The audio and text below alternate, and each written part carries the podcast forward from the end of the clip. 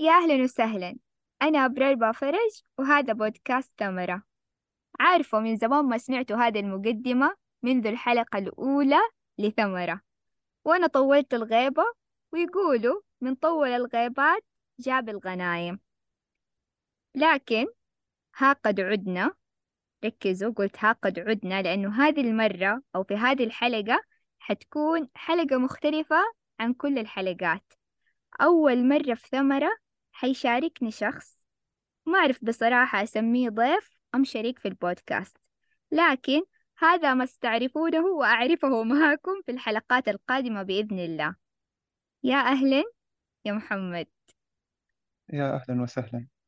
كنا نتناقش عن التجارب وأثرها علينا، وقلنا لكل أمر أو موضوع تجربة أولى، منها نبني تصورنا عن الموضوع ونبني من خلالها أحكامنا، لكن بعض الأحكام قد تكون ظالمة للتجارب التي تلي التجربة الأولى.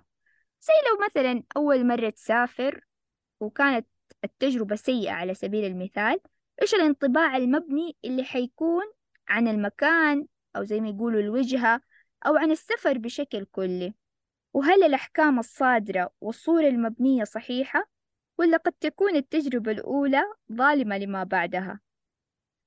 لو قلنا محمد يعني لو مثلا خلينا نضرب بداية أمثلة إيش نقصد، أو خليني قبل ما نبدأ في إيش هي ليش إحنا اخترنا ظلم التجربة الأولى موضوع حلقتنا، خليني أقول لك أنا أول ما جاء في بالي وسمعت منك ظلم التجربة الأولى رنت في بالي حاجة واحدة صراحة، إنه أوقات نخوض تجربة لكن لما نخرج من هذه التجربة نكون أقل شيء مسك فينا السمعة.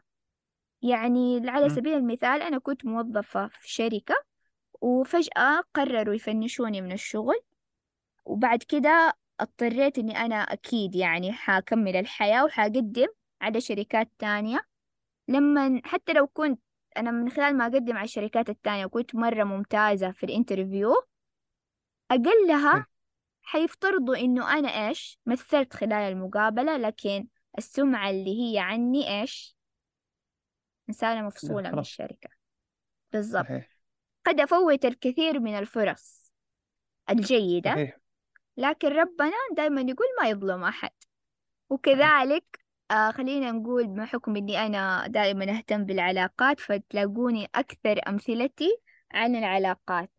فكذلك الانفصال، يعني إذا إنسانة انفصلت أو شخص انفصل أكيد يبي يكمل حياته ويبي يعيد التجربة، فتلاقيه لما يطرق الأبواب أو إنه تطرق أو يعني مثلا يجوها خطاب وكده، فأول ما يعرف إنها هي مثلا منفصلة أو هو منفصل، أول شيء يجي في نفسنا إيش؟ إنه هو شخص مو كويس أو هي إنسانة مو كويسة. لكن لما كبرنا ونضجنا وبعدنا شوية عن الوعي الجمعي قلنا إنه المنفصلة أو منفصلة مو شرط يكونوا أشخاص ما هم كويسين، ممكن هم انظلموا من التجربة الأولى. ممكن مو لا هو كويس ولا هي ما هي كويسة، لكن تركيبتهم مع بعض ما زبطت. فيعني يكفي السمعة، صح؟ تفضل. التجربة الأولى يعني طبعا هي في البداية إحنا عشان نعرف إيش هو يعني مفهوم التجربة. التجربة أي شيء نقوم فيه أول مرة، هي التجربة الأولى. زي ما قلتي، أول وظيفة، أول زواج، أول سفرة، أول أي أمر نقوم فيه أول مرة. فهي إحنا عشان يعني نعرف أول شيء يعني ليش إحنا بنقول إنه هي السمعة، برضو هي السمعة تعتبر نوع من أنواع ظلم التجربة الأولى، أو لها صور. هي من أحد صورها إنه خلاص الشخص ده أتوظف انفصل، خلاص هو الإنسان ده سيء لأنه هو انفصل. طب إيش أسباب فصله؟ طب ليش انفصل؟ هذه أسئلة نحتاج نعرفها، لأنه مو دائما يكون يعني قد يكون انفصل بسبب إنه الشخص مر بظروف مرضية مثلا وكان بيراجع في المستشفى وانفصل بسبب ده الشيء. ولو ترجع لمدراءه في الشركة حتى اللي اشتغل فيها ممكن يقول لك لا كان كفؤ، لكن هو مر بظروف وإحنا راعيناه فترة وبعدها ما قدرنا نراعيه أكثر من كده، فنلاحظ أن الشركة راعته ديك الفترة لأنه هو كويس وكملت معه فترة، وبعدين اضطروا أنهم هم يفصلوه، لكن هو صار مفصول، لكن ما حد عارف إيش أسباب الفصل. فهنا صح. هذا الظلم، التجربة الأولى اللي صار أنه فعليا حكمنا على الشخص بأنه سيء وفاشل من غير ما نعرف إحنا الجوانب كلها. بس أنا حابب برضو قبل ما نعرف إن إحنا كيف موضوع التجربة الأولى وكيف نتجنبها، يعني إحنا لازم نستوعب أو يعني لمس كلمة تجربة أولى وتجربة. إيش يعني التجربة؟ إحنا كيف بدأت معنا التجربة؟ فما أعرف أنت يا برار إيش تعتقدي متى يبدأ مفهوم التجربة مع الناس أو الإنسان بصورة عامة؟ متى يبدأ معاه موضوع إنه التجربة هذه نفسها أو التجربة الأولى؟ شوف أنت سبقتني بالسؤال، لكن حأجر سؤالي وحجاوبك. أتوقع أنه موضوع أو مبدأ التجربة يبدأ معانا من نشأتنا وإحنا أطفال. ما تفتكر لما مثلا أول الطفل ما يبدأ يحبي، يبدأ يمسك يجرب الأشياء. كثير نسمع أنه لا تقرب من الشاي، الشاي حار، الشاي حار. فآباءنا والكبار يعني من عوائلنا إيش يقولوا؟ خليه يجرب، لما يجرب راح يعرف. فأنت قد ما حذرته هذا الطفل هو لسه هو ما حيسمعك، هو حيجرب بنفسه عشان يعرف إنه هذا البراد حار، فيتلسع. بعد كده ما أعرف عاد هو حيرجع يتلسع تاني ولا حيبطل. فدايما أنا أحس إنه تبدأ معانا من يوم ما نبدأ نستكشف الحياة. حتى لو في الناس المتخصصين يعني في نمو الطفل وزي كده، يقول لك في مرحلة من المراحل، حقيقة ما أذكر العمر، بس تبدأ إيش؟ استكشاف الطفل، يبدأ يستكشف. فهنا من مرحلة الاستكشاف هي هنا اللي نسميها إحنا التجارب. فيجرب عشان يبني عنده صورة أو فكرة عن هذا الشيء. حتى الأكل مثلا يقول لك لا تدخل له سكر في المراحل الأولى مدري عشان يتذوق أي أكل تاني، لو أعجب بالسكر ما حيقدر يجرب الأكل التاني. فهنا ابني ليش رأيك؟ صحيح. إحنا برضو كمان لو يعني أنا دائما أحب كل موقف ينضرب نستشعر الموقف كامل. فلو نجي نشوف إنه الطفل زي ما تفضلت، إنه لما الطفل يجي من هو صغير إنه نقول له لا بعد يدك من براد الشاي مثلا، لاقي الآباء أبوه ووالده ووالدته دائما يحاولوا يمنعوه. والكبار زي ما أنت قلتي إن هم الكبار بتكلم زي الجد والجدة، أحيانا يقول لك خليه، ما هيقتنع إلا لما يتلسع إنه لازم يجرب. فهنا إنه شوفي كيف إنه كان الأب والأم يعني هم خايفين من خوفهم على الطفل إنه حتى ما يبغوا يجرب.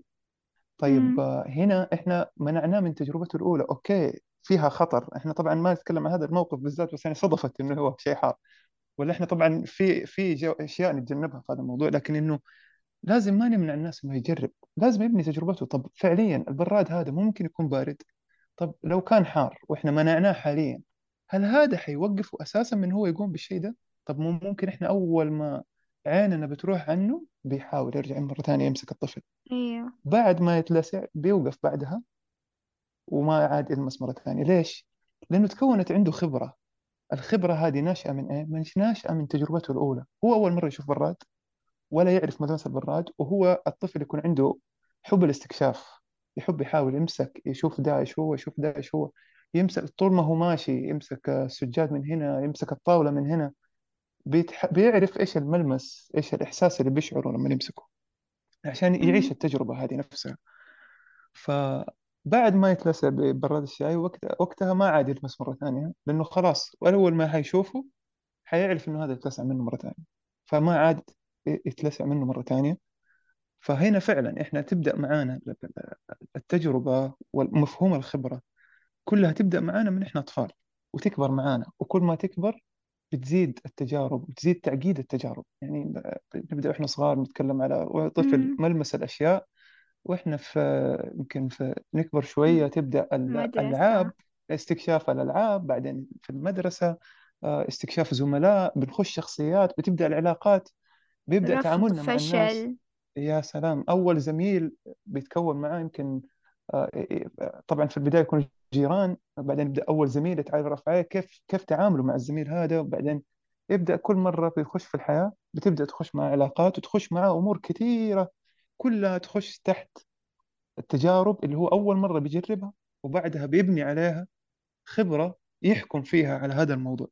طب كيف أتعامل يعني مع أي أمر من غير ما أقع في ظلم التجربة الأولى، خاصة إنه في ناس يعني هم يعيشوا تجاربهم وفجأة يجوا هم من حبهم لنا يسقطوا تجاربهم علينا، يعني لا، أو يعني يبغاك تسمع كلامه بحذافيره، مع الرغم إنه إحنا مو كلنا نتعلم بالطريقة يقولها الهارد واي والسوفت واي أعتقد أو كده، إنه يعني في ناس خلاص تقوله لا تسوي زي كده يقولك أوكي سمعا وطاعة وما يسوي خلاص، عشان خلاص أنت خوفته فخلاص هو حيسمع كلامك. في ناس لا سبحان الله عنيدة، تحب تجرب بنفسها، تحب هما اكتشفوا إيش في ذا الطريق، إيش نهاية ذا الطريق.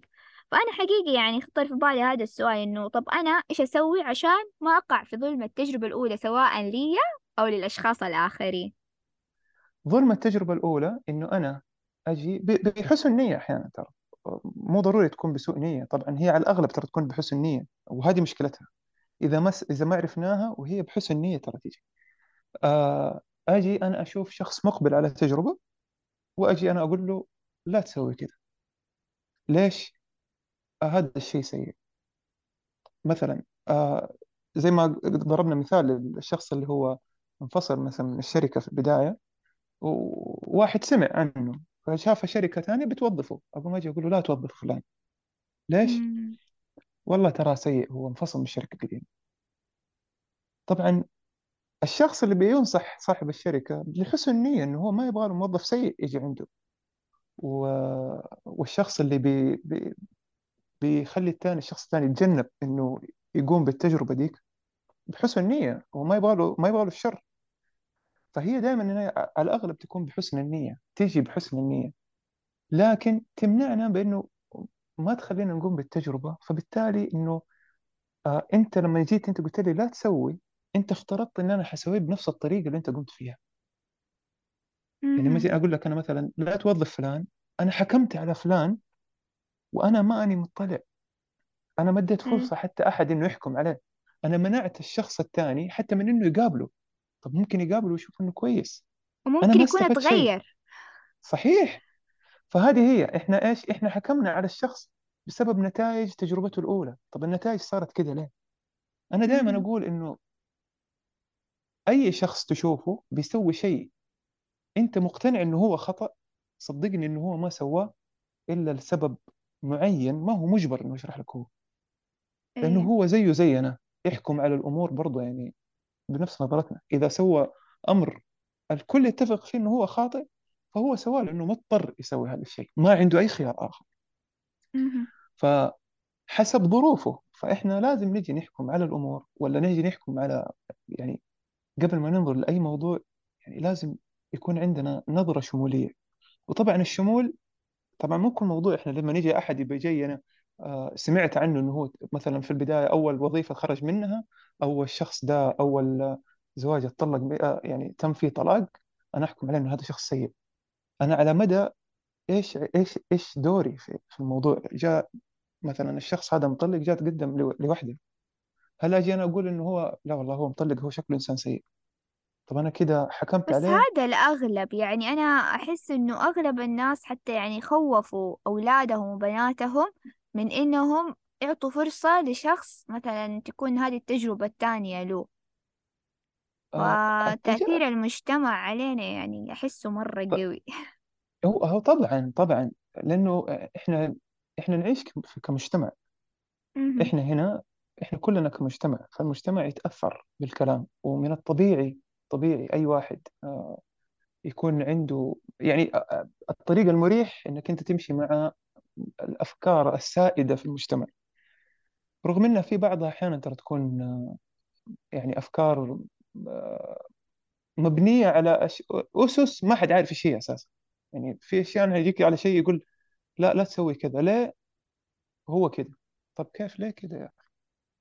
هل في سبب يخلينا نتجنبه؟ فأنا هذه لما الواحد يجي يقدم على تجربة مهما كانت، هو بيقدم على تجربة أو بيحكم على شخص بسبب تجربته، إحنا إذا كنا مثلا زي في علاقة قلنا الشخص اللي هو مثلا مطلق، هنا تتطلب إن إحنا نتعمق في الموضوع إذا إحنا بنحكم. فلما نيجي بنعرف إيش الأسباب اللي أدت لهذا الشيء. قد يكون ما في اتفاق، قد يكون في أمر معين صار فيه له اتفاق بينما إحنا نشوفه عادي. يعني كمثال في ناس تشوف العصبية الزايدة مشكلة، في ناس ترى ما يفرق معاهم. مو مم. ضروري كلنا نكون فهي متشابهين. هذه التركيبات، تركيبة البني صحيح. آدمي والبني آدمية، قدروا لما يتجانسوا نجي أم لا. بالضبط، ولما نيجي مثلا على الشخص اللي هو كم موظف، ممكن هو يكون موظف وظيفة مكتبية إدارية، وهو شخص مو إداري مهم. صح، وانفصل بسبب فشله في سوء الإدارة، فأنا وأنا فين جاني وصلني أوظفه؟ أنا يا سلام، وأنا فاكك شركة مثلا ثانية وأنا أبغاها أعمال فنية، أنا أبغى أحد يجي يشتغل بيده، وجاني شخص قال لي لا هذا الشخص سيء وهذا. لو أنا هنا قلت له أوكي وما أخذت بالتجربة اللي هو سمعها، يعني هو ظلم هذاك، ظلم تجربته الأولى، وأنا قعدت مع الشخص ده وجيت وقلت له إيش أسباب إنك أنت انفصلت من العمل هذا، وقال لي والله أنا حطوني إداري وأنا ما أعرف أشتغل إداري، أنا أبغى أشتغل بيدي. بالنسبة لي صار ميزة رغم إنه كان للشركة الأولى عيب. شوفي كيف، بس مجرد من إن إحنا أخذنا نظرة شمولية عن موضوع تجربته الأولى، عرفنا ايوه ليه أدت إلى هذه النتائج.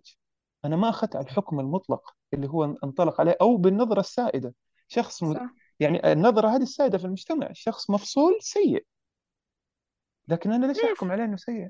ممكن أحط و... خط مكانه خطأ. صح، وأوقات إحنا يكون عندنا نتبنى فكرة من فكرتنا، زي ما أنت قلت مثلا أنا أحتاج موظف على سبيل المثال ينزل لي ميدان ما يقعد في مكتب. طبعا إحنا مسكنا الموظف والمنفصل عشان بدأنا بهذه الأمثلة. طيب، أوكي أيه. طب أنا أحتاج، بس ممكن الناس اللي حواليا وصاحب الشركة التاني يأثروا عليا وخلوني أغير نظرتي عشان هو ما ينفع في الإدارة. طب أنا ما بوظفه في الإدارة بس عشان هم قالوا زي، عارف، يأثروا عليك بطريقة أو بأخرى. فيعني لو جينا يعني مثلا قلنا كيف أتعامل مع الأمور من غير ما أقع في ظلم التجربة الأولى، إنه أنا أفحص وأمحص الظروف أو إيش، خلينا لو كده لخصناها يعني. أيوة، وهو مو نفحص يعني نفحص الظروف، حتى التعمق ترى هذه تعتبر جزء من الخصوصية. يعني أيوه أنا تجربتي الأولى في أي أمر أنا تعتبر جزء من شخصيتي، بنت شخصيتي، يعني هذه خبرات لي. مهم. فإلى أي مدى أنت تحتاج تعرف عني المعلومة تسألني، لأنه أنا ممكن برضو الشخص ممكن يوصل إنه إذا كان ما يبغى شيء، يعني زي الموظف المسكين اللي قاعدين نضرب فيه المثال عنه ده من أول، هو انفصل، إنه هو ما عنده مانع، هو بيتوظف، فهو ما عنده أي مانع إنه أحد يجي يسأله ويتبحر. بالعكس، هو يبغى أحد يجي يسأله، ما يبغى أحد يحكم عليه إنه هو انفصل وخلاص. فحتى إنه الواحد لما يجي يبي يسأل عن الشخص أو يشوف الشخص ويتعمق في موضوع تجربته الأولى ويعرف الجوانب اللي هي أدت إلى فشل التجربة هذه، يعني إذا كانت فاشلة. وأحيانا ترى برضه هذه نتكلم عليها شوية قدام، إنه نجاح التجربة برضه يؤدي لظلم، لكن إحنا الحين بنتكلم على موضوع إنه التجربة فاشلة. الجانب التجربة المظلم في التجارب. بالضبط، التجربة الفاشلة إنها هي تظل خبرة. طبعا التجربة الناجحة والتجربة الفاشلة كلها خبرات تتكون فيها الإنسان. صح، بس كيف؟ فلما مهم. أي الصح عرف إنه صح والخطأ عرف إنه خطأ، يعني هذه سمبل.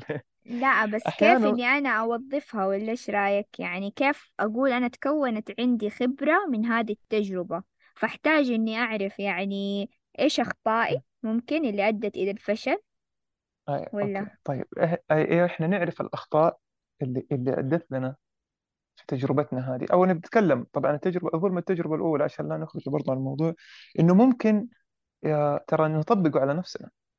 يعني أنا ممكن جيت سافرت يوم كده وقلت أنا بنقى أي مكان في العالم وأسافر لي، وسافرت وكنت أول مرة أسافر وكانت السفرية سيئة. طيب، وأنا جيت قلت والله سفريتي سيئة، أنا ما أعرف أسافر. طيب، أنا لما جيت أبغى أسافر مرة تانية، أوكي، أنا درست الموضوع إنه أنا بسبب ممكن سوء في سوء التخطيط، ما اخترت المكان كويس، ما شفت المكان يناسبني، يعني درست الأخطاء اللي أنا وقعت فيها اللي أدت لفشل تجربتي الأولى، وحأكرر التجربة، حأكررها وأنا متخوف من الموضوع، حبدأ أدور على إيش؟ أدور على الأشياء اللي أدت لفشل تجربتي الأولى، حبدأ أركز عليها. هنا وقعت نفسي بظلم تجربتي أنا الأولى، يعني أنا وقعت نفسي في نفسي. فهو لازم الواحد إنه لما يدرس أخطاءه ويعرف الأخطاء اللي هو وقع فيها وأدى إنه تفشل التجربة حقته، يرجع يعيد كرة ويتجنب هذه الأخطاء اللي هو وقع فيها، عشان لأنه يستفيد من تجربته يا وتسمى خبرة. سلام، هنا بالضبط، عارف هنا تبدأ تصير خبرة. صحيح، هنا بالضبط. تبدأ تصير العهد. خبرة. م. أوكي. سمعت مقولة كده في إحدى البودكاست قبل يومين، يقول لك لا تخشى أن تبدأ من جديد، هذه المرة أنت لن تبدأ من نقطة الصفر، بل تنطلق متكئا على خبراتك الماضية. صحيح صحيح فعلا. فيعني يعني هو الواحد لما يجي مثلا ابدأ في كل موضوع، يعني حتى لما يقول لك إنه كرر وحاول حاول حاول حاول، ليش دائما يقول لك إنه حاول حاول؟ هي حاول، لكن لازم أنت حتغلط، إحنا بشر، إحنا ما هي حياتنا كلها صح، ولا كل أمورنا ولا كل قراراتنا صحيحة.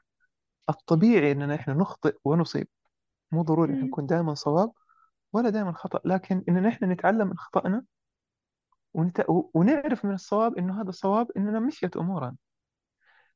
لكن ما نقعد إنه إحنا أخطأنا فشلنا خلاص وقفنا إنه انتهى، ما أرجع مرة تانية أكرر المحاولة، لا، ولا أكرر المحاولة وأنا نفس الخطأ بكرر في كل مرة. يعني كل مرة بكرر نفس الخطأ كده، معناته ما أنا بس بأضيع وقت، لأنه لا تعلمت خبرة من الموضوع، لا استفدت من الأخطاء اللي أنا سويتها ولا أي شيء.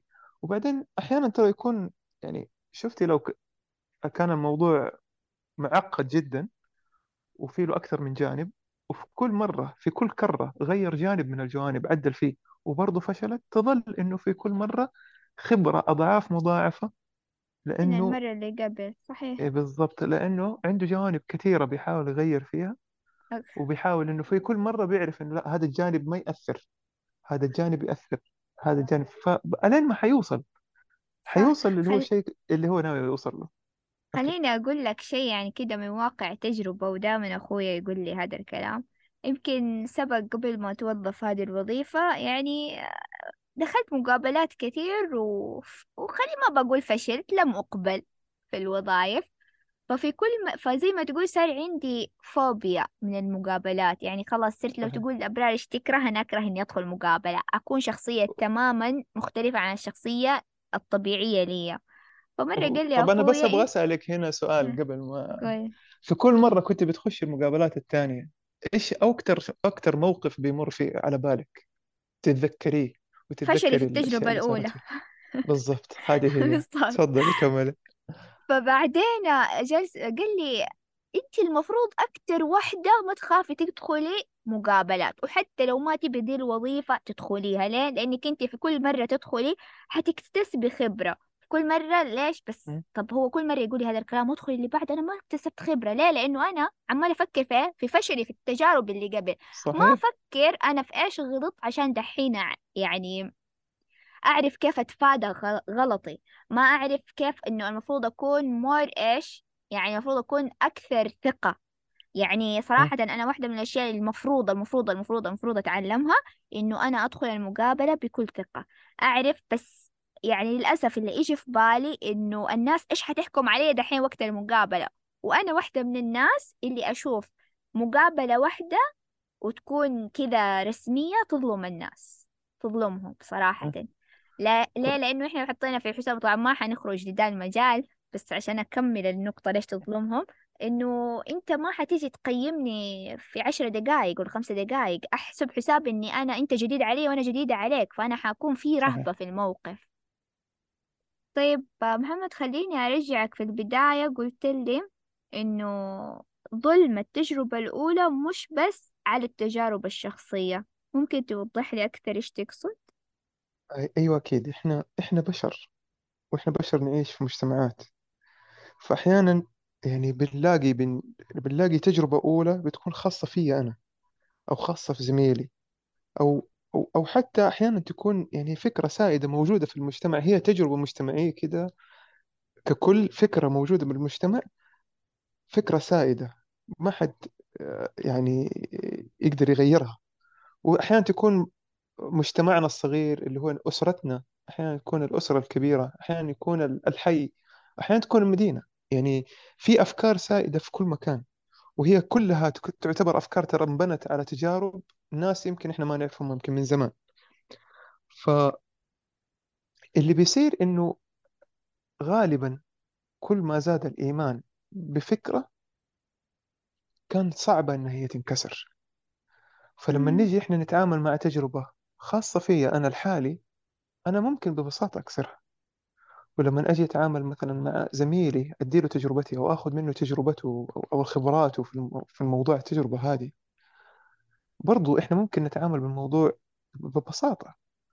لكن لما نيجي نتكلم على مواضيع يكون فيها تصور أو فكرة مجتمعية، فكرة الحي أو الأسرة أو المدينة حتى، إنه هنا يكون كسرها قوي. ليه؟ لأنه في شيء، وهذا ترى من الأشياء اللي تأثر على تجربتنا بشكل كبير، اللي مم. هو اللوم. كل ما كبر الإيمان بفكرة معينة كل ما زاد اللوم اللي حيجيك لو كسرتها وفشلت. فإحنا خوفنا صح، من احنا اللوم، خوفنا من اللوم. اي صح يا صح سلام، اتفق. أيوة، ايوه خوفنا من اللوم بيخلينا أحيانا لا نتجنب نتبع، التجربة. يا ايوه سلام، نتبع بالضبط. وما اعتبرت. يعني برضو احنا نقول المجتمع لما بنى الفكرة هذه، المجتمع ترى ما بناها من باب كره، ترى بناها من باب مم.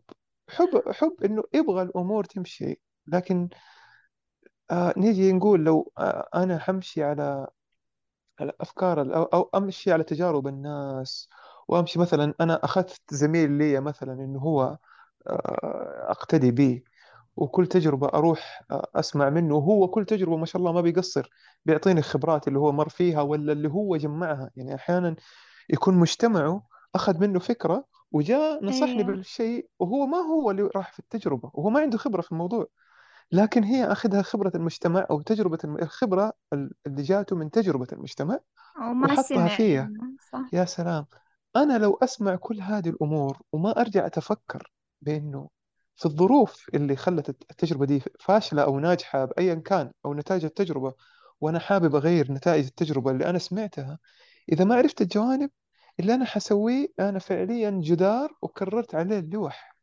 أشخاص متشابهة كلنا ماشيين، هذا إننا وفي إننا نفس إحنا إننا إحنا ممكن نخاف من اللوم.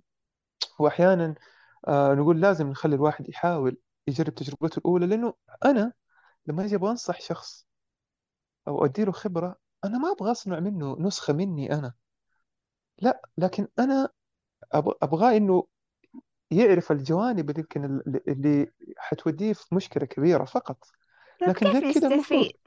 يعني كيف نستفيد؟ مم. معلش حقطعك هنا. دائما يقول لك الاستخارة والاستشارة، كيف؟ طيب كيف متى يا سلام. أقول أنا خلاص أخذت من هذا الفلان استشار كوانا، ويقول لك ما خاب من استشار. طيب بعد ما استشير إيش أسوي؟ هل إني أستشير بعدين أكون رأيي الخاص فيا، أو إني أستشير وأشوف إيش الظروف اللي محيطة بتجربتي، وأشوف هل كلامهم ينطبق عليه ولا لا، ولا يعني إيش رأيك؟ طبعا الاستشارة أمر مهم، وما نقول إحنا نتجاهله. يعني أنا حتى إنك أنت تعتمد على تجربة شخص آخر، ما أقول إنه الواحد يتجاهلها تماما ويبني تجربته هو بس. الاستشارة تكون المشكلة عندنا في الاستشارة إنه في ناس كثيرة ترى تحب تدي الاستشارات، وهي ما عندها الخبرات الكافية إن هي تدي الاستشارة دي، وهذه هي المشكلة.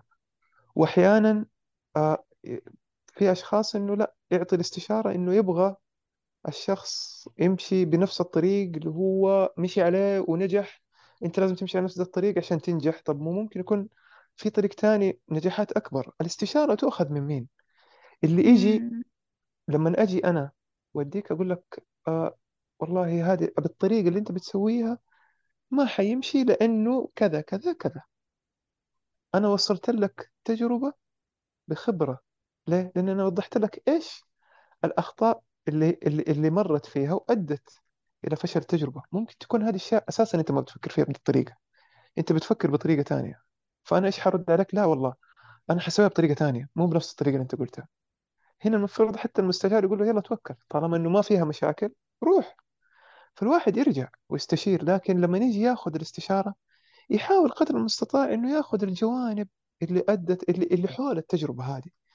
ترى احيانا في ظروف ماديه، احيانا ظروف اسريه، احيانا ضغوطات عمل، احيانا شعور في نفس اللحظه. بالضبط، ايوه، شعور بيأثر من جد اتجاه، شعور اتجاه يعني اتجاه هذا الأمر. بعض الأحيان الناس تقول لك أقدم، بس أنت في شيء يمسكك، يعني ما أنت قادر توصل لهم أنا شايف شيء أنتوا ما أنتوا شايفينه، بس في ناس ما تقتنع بهذا الموضوع. أحيانا يجي الواحد ترى يحتاج إنه أنا ماشي صح ولا لا، يجي له تردد. هنا يحتاج إنه أحد فعلا يقول له لا أنت ماشي ترى الطريق الصح. صح. وسمعت كمان برضو يعني شيء مرة عجبني، إنه بعض الأحيان كثرة يعني هي ناس المقولة صراحة، بس الناس كثرة الاستشارات وكثرة الآراء وكثرة الخبرات حوالينك تلقيك في بحر الظلمات، يعني أنت تكون خلاص ما أنت شايف ولا إيش، اكتتوك زيادة بدل ما إيش فادوك. فأحس إنه برضو الإنسان يعني هو اللي في الموقف دايما. لا، وكمان في يعني مقولة أخيرة دايما أسمعها، أتركهم يعيشوا تجربتهم، خليه ياخذ درسه.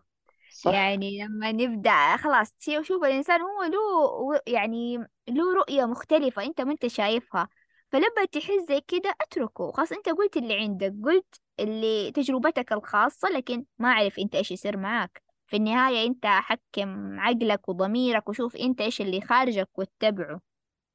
أحيانا ترى إحنا ما ندي مجال حتى إن إحنا نرجح. يعني أنا أبغى أستشير ناس، طيب أجي أروح أستشير 2، طب أنا لازم أعرف إنه ممكن واحد يقول لي إيه واحد يقول لي لا من البداية. فهو أنا دائما أقول لهم يعني يا إنه تأخذ استشارة شخص واحد تثق فيه، أو خذ استشارة 3 أشخاص وبعدها لا تفكر، خذ مع الأغلبية. أما تيجي تقول لي والله استشرت 2، واحد قال لي يمين واحد قال لي يسار، الطبيعة قرارك حيكون صعب من الفيصل. إيوه، أنت اللي صعبته على نفسك، أنت صعبته نفسك من البداية. فانتبه تكون تظلم تجارب الناس، سواء كانت التجربة الأولى أو التجارب بشكل آخر. فالواحد والله هنا يكون مرة حريص إنه ما يعطي رأيه. ولا تنسى ترى إحنا تكلمنا عن إنك تروح تسأل ناس عن آرائهم، في ناس تعطيك رأيها وإنت أصلا ما طلبت رأيهم. أيوة، في ناس هذه اللي يحب إنه ما شاء الله يوصل تجارب ويوصل خبرات ويوصل. يعني لا تستعجل، يعني الحياة متعتها بالأخطاء ترى والصواب. يعني لو دائما حياتنا كلها صح صح صح صح صح وعمرنا ما نغلط، كنا ما حنحس إنه الصح صح، حنبدأ نشعر إنه الصح إنه إيش، إنه هذا هو المفروض. لكن لما نغلط وما نوصل، ونكون إحنا رايحين نبغى نسوي شيء نبغى نوصل له ونغلط وما نوصل، وبعدين نوصل نحس بقيمته. طب انت ايش ممكن تشوفي مر عليك موقف كده، احد مر تجربة اولى وممكن اثر على الناس بآرائهم، انه وصلوا له يعني كان المفترض يسيبوه انه هو يقوم بتجربته الاولى من غير ما يأثر عليه؟ شوف يعني صراحة مر علي ولا ما مر، اكيد يعني حقيقي مرت علي يعني قصص كتير. بس أول على حسب، شوف سبحان الله، أنت لما تجي مو تخلينا نقول نصيحة تبى تعطي أحد من خبرتك، ترى يختلف قرب الشخص هذا لك. عشان كذا أنا دائما أقول إنه لما تيجي تستشير خد من بيئتك أو دائرتك الداخلية، يسموه علاقاتك الداخلية اللي هي ما أدري إيش يسموها، بس إنه هو الناس المقربين لك، أخوك أختك أمك أبوك. خد من الناس المقربة لك، هذول اللي لهم إيش أقول لك، عارف الناس اللي مرة يخافوا عليك بزيادة. صح. الناس اللي ممكن حكمهم على الموقف يكون عاطفي أكثر، يخافوا عليك بزيادة، خد من نصايحهم. بس لازم تسمع نصايح من برا، يعني دكتورك، مرشدك في الحياة، إنسان تشوف عنده نظرة للحياة، إنسان عنده تجربة، إنسان تثق فيه تحسه حكيم. لا تربطك بصلة دم، خلينا نقول ليه، لأنه سبحان الله يعني عشان أنا أقول لك يعني أنا لما كبرت الحين شوية حسيت إنه ما عاد صرت أقدر أقول لأحد مثلا أختي ولا أخويا رأيي كذا بخوف انه لا تسوي، خلاص احنا كده نيجي اصلا فرض، ما ننصح، احنا نفرض لا لا لا خلاص لا تسوي مو كويس او كذا. حسيت انه لا، ابغاهم كلهم يعيشوا تجاربهم حقيقي، يعني انا بس اقدم الدعم. فيعني صرت تفضل. سبحان الله، يعني الواحد لما يكون حاكم بتجربته الشخصية يكون قناعته فيها قوية، أقوى ترى من إنه صح. سمع بهذا السبب إنه أحيانا تيجي شيء أنت شايف إنه هو حيخطأ وأنت عارف إنه هذا الشيء خطأ، لكن لو قلت له إنه خطأ هو ما حيسمع الكلام. يعني لكن لما أسيبه، طالما ما حيمرض ولا حيكسر قوانين ولا حيخش فيها مشاكل، خليه يغلط ويلاقي نفسه غلط وبعدين هو حيقتنع. لكن لو أجي أنا أقول له ده يقول له ده يقول له، أحيانا ما يسمع، لأنه هو ما عنده نية يسمع أساسا، هو بيجرب يسوي، وممكن في الأخير أطلع أنا غلط ويطلع هو صح، هو سواه بطريقة ثانية. يعني يقول برضه، يعني ليش أنا افترضت إنه هو حيمشي بنفس الطريق اللي أنا مشيته؟ صح. فإنه كمان بس أنا أقول لك يعني حقيقي هذا أكتر شيء استفدته في الحياة، إنك أنت تاخد نصايح من ناس ما يقربوا لك. أنا ما أدري إيش قلت، لا ما يقربوا لك ليش؟ ما يقصدي أمك، أبوك، أختك، أخوك، هذول أقرب الناس لك، اللي يعني نصيحتهم فيها عاطفة كبيرة جدا. يعني قد ما حاولوا يكونوا منطقيين، لا في النهاية أصلا لو سمعتوا نفس استشاروا شخص من برا ما يقرب له، ترى حتكون نصيحته لهذاك الشخص غير نصيحته لك، حيقولوا طب أنت جرب بنفسك. لكن إحنا كذا عادة الناس اللي نحب نحميهم بزيادة، فنمنعهم من التجربة، خوف على مشاعرهم، خوف إنهم هم يتضرروا. فزي ما أنت قلت، طالما هذا الأمر لا يجي على الدين، لا يجي على الأخلاق، لا يجي على الضرر، اللي هو الضرر اللي يعني لا سمح الله فيها موت أو الحياة، مرض يعني لا سمح الله، عضال يعني زي كده، خليه يجرب، خليه يخطو الخطوة، خليه يتلسع يتعلم، يعرف إنه هذا الشيء يعني هذا الطريق، يتعلم وياخد درسه، خلاص درسه هو خاص به. وعشان نوصل لموضوع القناعة إنه هو يقتنع، ترى هي شيئين، إما هو يطلب النصيحة، يعني هو يطلب إنه والله أنت مريت بهذا الموقف قبل كده، إيش سويت؟ هنا حيكون عنده قابلية للقناعة بشكل كبير، لأنه هو ضايع، هو ما يعرف إنه يروح.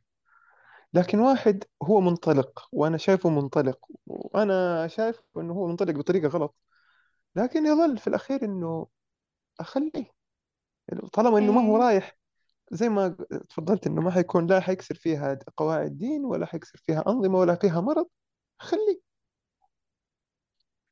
حلو.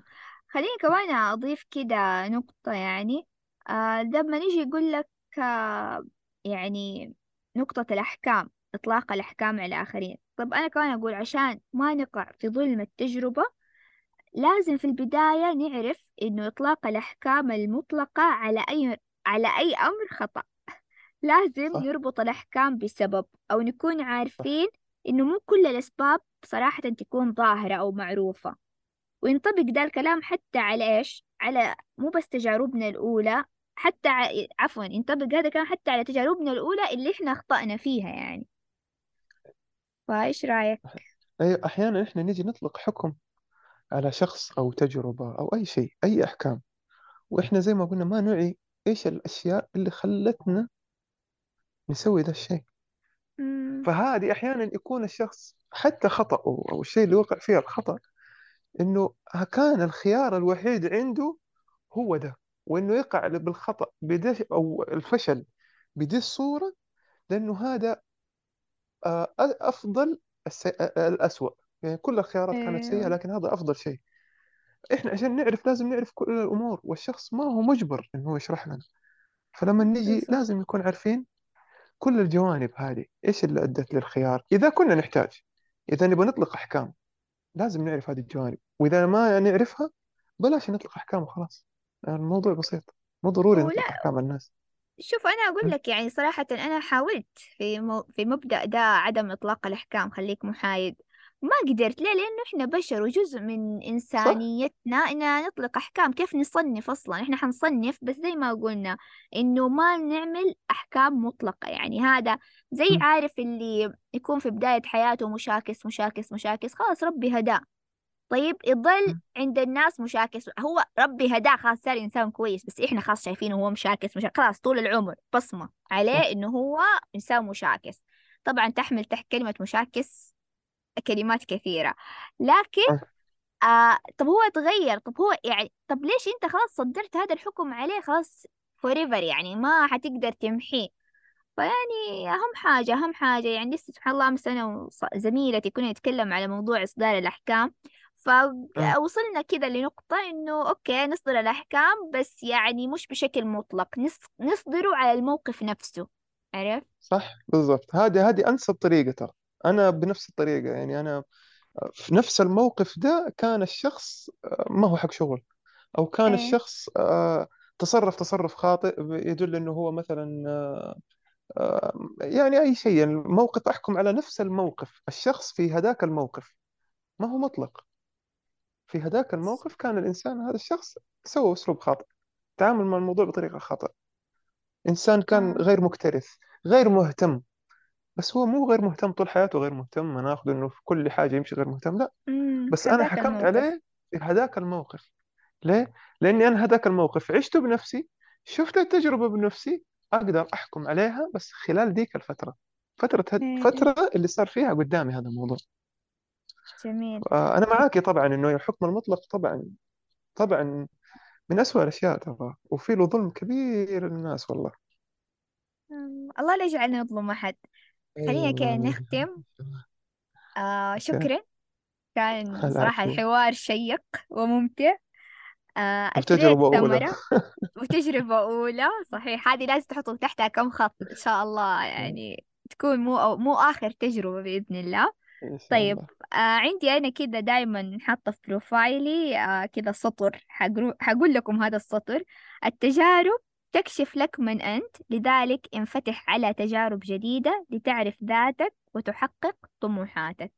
حذكركم بالمقولة اللي سمعتها في البودكاست، تذكر لا تخشى، في إحدى البودكاستات، تذكر لا تخشى أن تبدأ من جديد، هذه المرة أنت لن تبدأ من نقطة الصفر بل تنطلق متكئا على خبراتك الماضية. والسلام عليكم.